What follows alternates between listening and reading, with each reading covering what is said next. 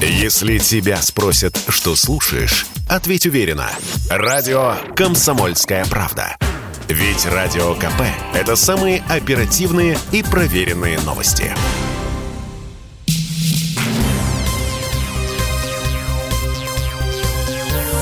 Темы дня. Здравствуйте, друзья, в студии радио «Комсомольская правда». Иван Панкин.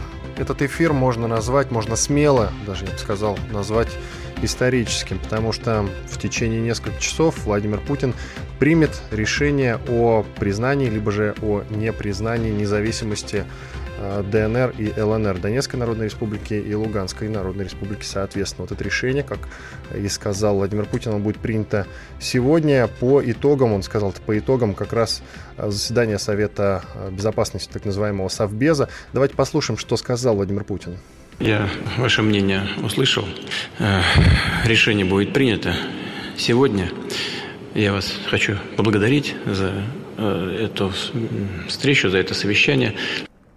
Итак, признать независимость э, пока еще самопровозглашенных республик призвали спикеры Совета Федерации и Госдумы. Там Матвиенко, Володин, глава МВД Колокольцев, э, сам секретарь Совета Безопасности Патрушев и зампред Совбеза э, Дмитрий Анатольевич Медведев. Вот, среди прочего, все они высказались. Изначально с чего все началось? началось все с просьб глав этих самопровозглашенных республик Пушилина и Пасечникова. Давайте вот послушаем, что э, говорил Пушилин, например, в обращении.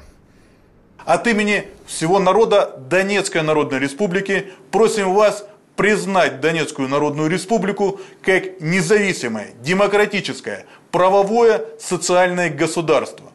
Также просим рассмотреть возможность заключения договора о дружбе и сотрудничестве между Донецкой Народной Республикой и Российской Федерацией – предусмотрел сотрудничество в сфере обороны.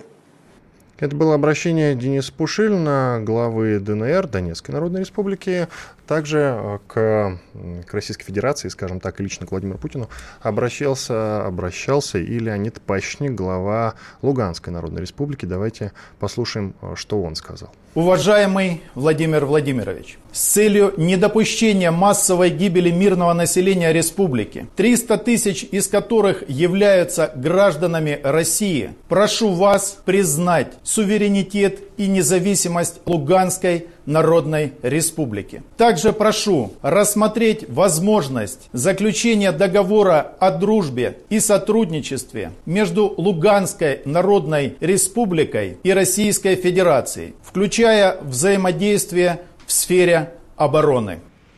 Это был глава Луганской Народной Республики Леонид Пащник на связи с нами, с нашей студией Александр Куат, специальный корреспондент «Комсомольской правды», военный корреспондент. Саша находится в Донецке как раз. Саша, привет. Да, приветствую. Э, скажи, Саш, ты общался с людьми вот э, по ходу заседания Совета Безопасности? Какие настроения там непосредственно на месте среди людей? Ты знаешь, э, вот когда шло совещание Совета Безопасности, город просто вымер. То есть на улицах практически никого не было. Все разошлись либо по домам смотреть телевизор, либо по кафешкам, в которых, если нет телевизора, то люди просто смотрели трансляцию через Wi-Fi по Э, своим мобильным телефоном. Естественно, э, все ожидали решения, да, чтобы оно последовало моментально. Я как раз находился в одной из кафешек на бульваре Пушкина. Я им сказал, подождите, подождите, Владимир Владимирович любит выдержать паузу, поэтому вы особо не расстраивайтесь. Э, сейчас, сейчас что-то будет. А вот. Ну, люди, конечно, ждут этого признания, люди, конечно, очень взволнованы, но больше они взволнованы тем, что последует за этим признанием, точнее, какая будет реакция со стороны а, Украины, у которой останется буквально совсем немного времени для того, чтобы попытаться вернуть эти территории силой, потому что ну, совершенно очевидно, что в случае признания а, будет заключен договор а, о военной помощи а, и а, скорее всего в республиках появятся российские военные базы, как это произошло, ну, либо будет поставляться российское вооружение, как это происходило, допустим, с Южной Осетией и Абхазией, поэтому все боятся, что Э, может э, Украина э, решиться на вот эту военную авантюру и начать наступление на республики. Надо заметить, кстати, что пока шло совещание Совета Безопасности, по окраинам была просто тишина, что совершенно непривычно. в эти дни в Донецке. Видимо, украинские артиллеристы тоже смотрели совещание Совбеза, ждали, какое решение будет. А по окончании совещания снова слышна канонада на окраинах, снова слышны артиллерийские разрывы. Саш, ну вот ты сам сказал, что Владимир Путин любит выдержать паузу, но мы также знаем, что не только паузы любит Владимир Путин, но и э, так называемые спецоперации и сюрпризы тоже любит Владимир Путин. Только ли признанием, как ты считаешь, ограничится, или и присоединением? Об этом тоже пишут сейчас и много говорят. Вот твое мнение. Ну вот э, господин Нарышкин, когда выступал э, в конце, сказал, что я э, одобряю и приветствую вступление э, республик в состав Российской Федерации, за что Владимир Путин ему э, его поправил, сказал, что этот вопрос не рассматривается. Может быть, это был такой фальстарт, не знаю. Я, я, я могу рассуждать только с позиции там, прошлого исторического опыта.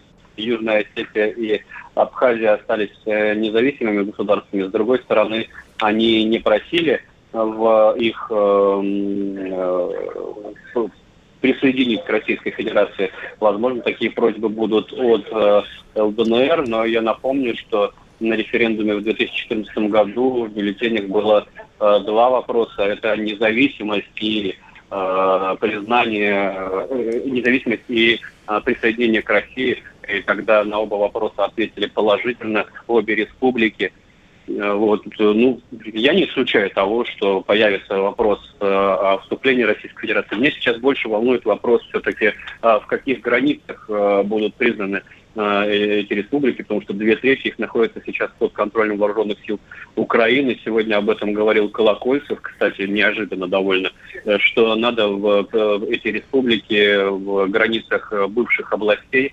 признавать, э, вдруг откроется возможно, окно возможностей, это я уже рассуждаю, да, когда можно будет вернуть и остальные э, территории. И это к вопросу э, твоему о спецоперации. Да, вот если э, Украина сейчас решится да, наступать, то я не уверен, что ее просто отобьют там за пределы города Донецка. Мне кажется, погонят э, до границы областей э, и так далее, и так далее. То есть э, ничего нельзя исключать.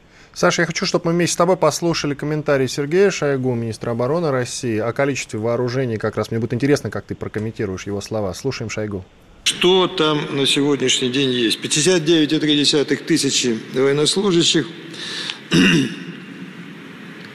по вооружению а, пусковой установки .У, 345 танков, 2160 боевых бронированных машин – 820 орудий артиллерии и минометов, 160 реактивных систем залпового огня, в том числе установки «Смерч».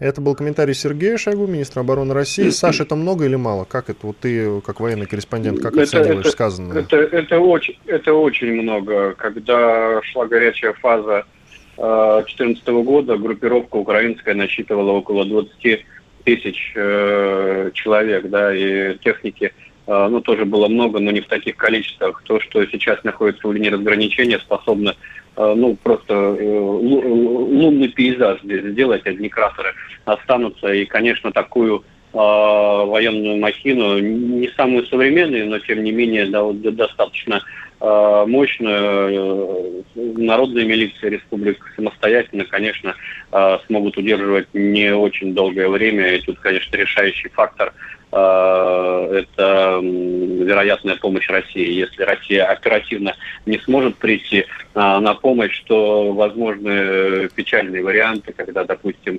захватывается, ну пусть не весь город, но какая-то часть пригородов, да, там поднимается над какой-нибудь местной администрацией украинский флаг, объявляется о перемоге, начинаются какие-то переговоры, и снова все это повисает в безвремени с потерей своих земель. А, поэтому это действительно серьезная мощь огневая, которая а, принесет очень-очень-очень много крови, больше, чем в 2014-2015 годах. А ты уже был на так называемой линии разграничения, но откуда ведутся бои, я имею в виду, ты э, видел, в каком э, состоянии находятся военные, как они готовы, боевой дух и вот это вот все? Да нормальный боевой дух, все, все, все готовы как бы отражать. Но э, ты же понимаешь, что мне никто не скажет, что ой, мы не готовы, ой, ну, мы боимся. Вот из того, Но... что ты видишь, да, вот такие эмоциональные вещи.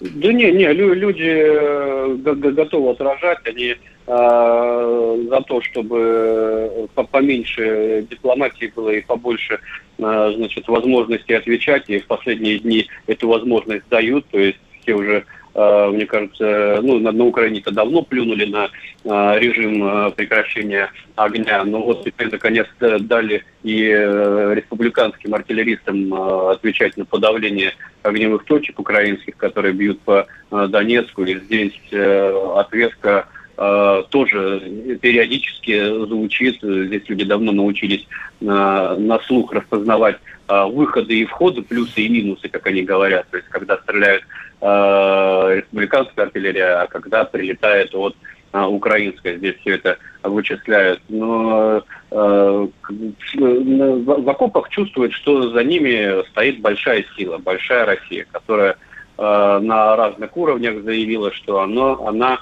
не даст э, провести э, третью кампанию геноцида э, в Донбассе. И, и в это верят. Они говорят, нам главное продержаться – Э, до, до, до, до российской помощи, но мы постараемся это сделать. Спасибо большое. Это был Александр Кот, специальный корреспондент «Комсомольской правды», военкор «Комсомольской правды». Специально уточняю, именно потому что он сейчас находится в Донецке, где э, не хотелось бы накаркать, но может начаться война. С вами Иван Панкин. Продолжим через пару минут.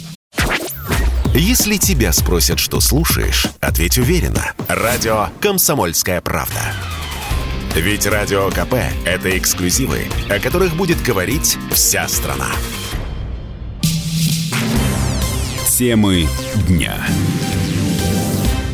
В студии радио «Комсомольская правда» по-прежнему Иван Панкин. Продолжаем обсуждать скорое, возможно, пока еще нет никакой конкретики, но как нам видится, скорое признание независимости Донецкой и Луганской народных республик, по крайней мере, по итогам Совета Безопасности. Об этом сказал Владимир Путин. А если быть точнее, он заявил, что решение по поводу признания будет принято сегодня. Но, возможно, не только признание, но и, э, и присоединение тоже. По крайней мере, такая версия имеет право на существование. Ни слова об этом не было сказано. Трансля... Прямая трансляция этого совещания шла по телевидению, по телеканалу «Россия-24». Я о присоединении ничего не услышал, но, возможно, пропустил. Вот сейчас побеседую с политологом Павлом Сальным. Павел Борисович, здрасте. Добрый вечер. А вы, наверное, тоже смотрели, может, я пропустил про присоединение, может, там были какие-то хотя бы намеки на это, не только признание, но и присоединение? А, я не увидел никаких э, намеков, и присоединение России не нужно. Но, впрочем, и признание независимости э, самопровозглашенных республик в их нынешних границах тоже особо не нужно, потому что э, Москве, российским властям нужны самопровозглашенные республики в составе Украины для того, чтобы через них влиять на украинскую политику. Итак, но вы не ответили тогда, ведь возникает сразу вопрос, почему? Вот и можете ответить, почему? Почему, а, почему что? Почему не нужны в составе России и в условиях признания России их, а только в составе, скажем так, Украины? Ну, с инструментальной точки зрения, Россия, они и так контролируются, и зачем, если есть ситуация де-факто, де-юре, ничего не изменится. Ну вот, Задача... смотрите, Павел Борисович, извините, что перебиваю, просто сразу вопрос возникает. Вот собрались уважаемые люди, в том числе президент Владимир Путин, и решили, скорее, пока нет точного решения, мы его ждем, оно будет объявлено сегодня, но, скорее всего, будет объявлено. Зачем? Ну, это же это первые люди страны, они что, просто так, что ли, там собрались обсуждать, обсуждать этот вопрос? Нет, не просто так. Тогда зачем и почему? Вот уточняю еще раз. Нет, ну они там не обсуждали, они э, транслировали определенные тезисы на публику. Эту ситуацию они не публично обсуждали много раз. А собрались они, во-первых, для того, чтобы там один основной тезис звучал, что бы сейчас не произошло на украинском направлении, во всем виновата Америка. Это в разной форме повторили практически все выступающие. Плюс э, там э, прозвучали различные э, предложения, которые по максимуму расширяют возможную там, в, в, в, поле для маневра для Владимира Путина. Потому что, в частности, было озвучено предложение, Москва Западу на такой, на такой вариант намекала еще несколько недель назад, что независимость может быть признана не в границах самопровозглашенных республик, а в границах Луганской и Донецкой областей Украины. А это уже создает юридический предлог для введения, для использования российских войск на территории Украины, на той территории, которая сейчас подконтрольна Украине. Скажите, пожалуйста, а что такого страшного в признании? Вот что такого? Ну, признаем, ну и что? Ну, не присоединяем же, в конце концов. Ну, признали мы а их. Что мы... значит страшного? Я не говорю, что страшно. Я говорю, что Россия, это российским властям с инструментальной точки зрения, это сейчас не нужно. Но, как Признание мы видим, нужно, если вот сегодня будет принято решение. Я не думаю, что Путин э, сейчас объявит, что нет, мы не признаем если честно? Ну, во-первых, нужно дождаться решения, а во-вторых, каковы будут детали этого решения. Это будет признание самопровозглашенных республик в их нынешних границах, то есть та территория, которая так им подконтрольна, или признание самопровозглашенных республик в границах э, Донецкой и Луганской областей. Или Владимир Путин же не сказал, что он признает республики. Там звучали предложения, допустим, дать американцам 2-3 дня для того, чтобы они там еще раз надавили на Украину и все прочее. Может быть, будет принято такое решение. Угу, хорошо. Э, скажите, пожалуйста, если все-таки признаем, то со стороны Запада какая реакция последует? Вот вы как аналитик скажите. Ну, затрудняюсь сказать. Э, Все будет зависеть от того, э, какие следующие действия Россия предпримет вслед за признанием. Во-первых, какое это будет признание, признаний может быть несколько, и самое главное, какие следующие действия предпримет Россия в случае признания. Потому что определенные военные действия в отношении Украины – это одно, а просто юридическое признание – это другое. И Запад, наверное, будет это тоже учитывать. А мы на какие-то определенные военные действия, как вы сказали, пойдем? Как вы считаете?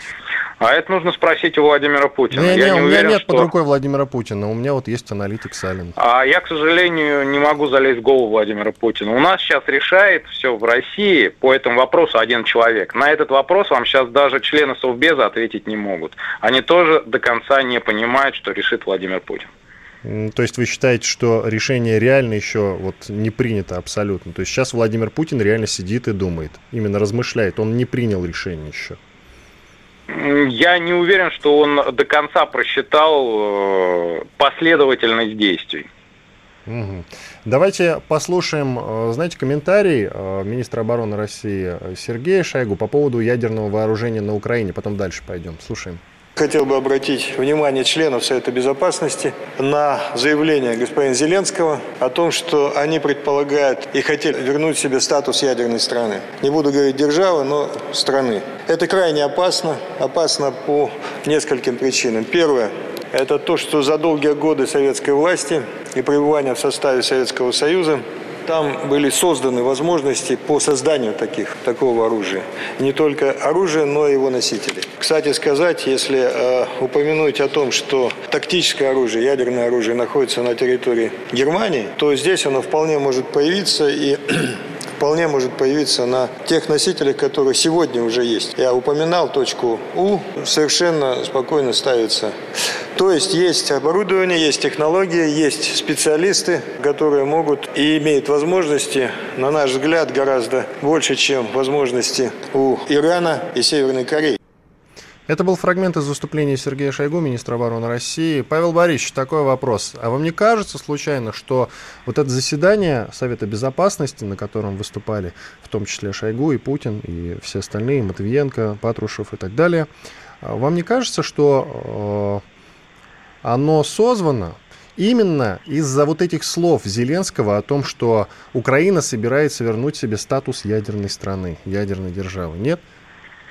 Э, нет, оно созвано было в рамках вот реализации этой стратегии эскалации, повышения ставок, э, стало одним из элементов. Сейчас Западу в ходе этого заседания продемонстрировали гипотетические шаги, на которые может пойти Россия, о чем мы с вами говорили. То есть признание, как один из вариантов, признание самопровозглашенных республик в границах Луганской и Донецкой областей, один вариант – Другой вариант, я не помню, кто его озвучил, давайте дадим американцам еще 2-3 дня, чтобы они надавили на Украину. То есть такую вот э, вилку возможностей обрисовали и продемонстрировали, что а, точнее, не продемонстрировали, намекнули, что может быть, э, если ситуация не изменится. Павел Борисович, тогда такой вопрос. Ну, как я понял, вы не согласны с этим решением, о признании решения еще не принято, на всякий случай. Вы с ним не согласны. А как надо поступить, скажите?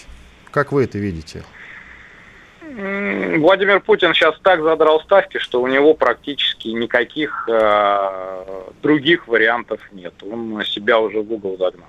Ну почему именно в угол-то, я не понимаю. Мы еще не видим развития событий. Или вы видите развитие событий, тогда поделитесь с нами. А, Все будет зависеть от того, а, будет ли Россия в рамках дальнейших действий, российские власти предпринимать наземную операцию.